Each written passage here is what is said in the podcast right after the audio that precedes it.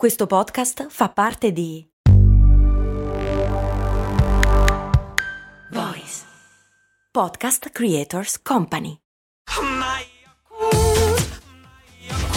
Se a volte ti senti così, ti serve la formula dell'equilibrio.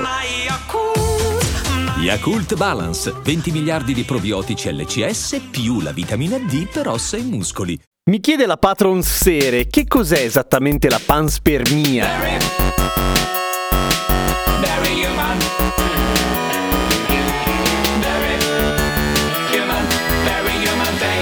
Ciao, sono Giampiero Kesten e questa è Cose Molto Umane, il podcast che ogni giorno, sette giorni su sette, ti spiega o ti racconta qualche cosa. La panspermia è fondamentalmente una teoria che risponderebbe alla, alla grande domanda del chi siamo, dove andiamo, ma soprattutto soprattutto da dove veniamo. Nel senso che il fatto che la vita si sia creata a un certo punto sul pianeta, questo ci è chiaro, ma non sappiamo come in realtà. L'abbiamo già affrontata la questione, cioè ci sono un sacco di indizi che ci fanno arrivare a una serie di teorie però, nel senso come si è formato il primo RNA, come hanno iniziato a un certo punto le proteine a costruire catene complesse, fondamentalmente di chi siamo figli noi, forse del buon D? E qua cito il mio amico Andrea Bellati, stati? Chi lo sa? Probabilmente no, ma la teoria della panspermia è molto divertente e piace sicuramente un sacco se la conosce ad Alan Sorrenti, cioè il grande autore di... Noi siamo.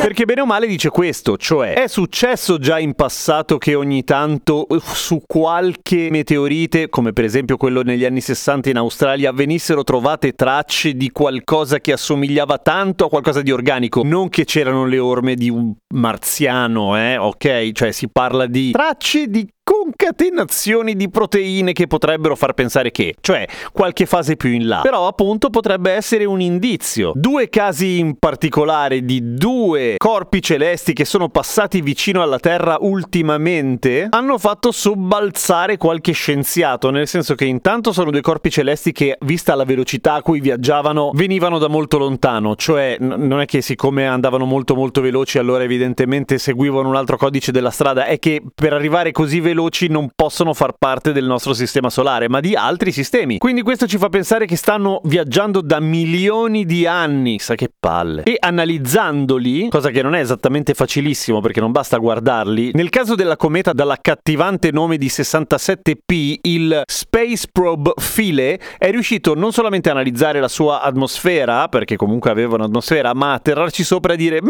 questa roba è tutta fatta di ghiaccio dentro, e a trovare delle tracce di qualcosa di organico. Ma questa roba, appunto, come dicevamo, viaggia per milioni di anni. Come cavolo è possibile che ci sia sopra qualcosa che sopravviva non solamente per milioni di anni a un viaggio francamente noioso, ma molto molto scomodo, cioè nel vuoto, nel freddo cosmico, a volte al contrario molto caldo, bombardato da un casino di radiazioni e soprattutto sopravvivere alla partenza e all'arrivo, che non sono esattamente due momenti comodi, cioè perché un corpo si stacchi da un un pianeta vuol dire che il pianeta è esploso malissimo e che quindi questo corpo sia stato proiettato a velocità sconsiderata nello spazio che allo stesso tempo a un certo punto arrivi da qualche altra parte, metti la Terra, metti miliardi di anni fa, e che ci arrivi facendo anche in questo caso un botto grossissimo. Ecco, qualunque forma di vita ipotetica ci sia sopra deve sopravvivere a tutte queste cose qua. Beh, ci sono degli esperimenti che fanno pensare che ci sono dei matti che sopravvivono a delle cose pazzesche, come per esempio il Deinococcus radiodurans, che fa parte dei famosi batteri estremofili, che già di per sé è un nome estremo da Dio, che è una di quelle forme di vita che se ne sbatte della disidratazione, del vuoto, dell'acido, del caldo, del freddo, di qualunque cosa. Lui va dritto, se ne,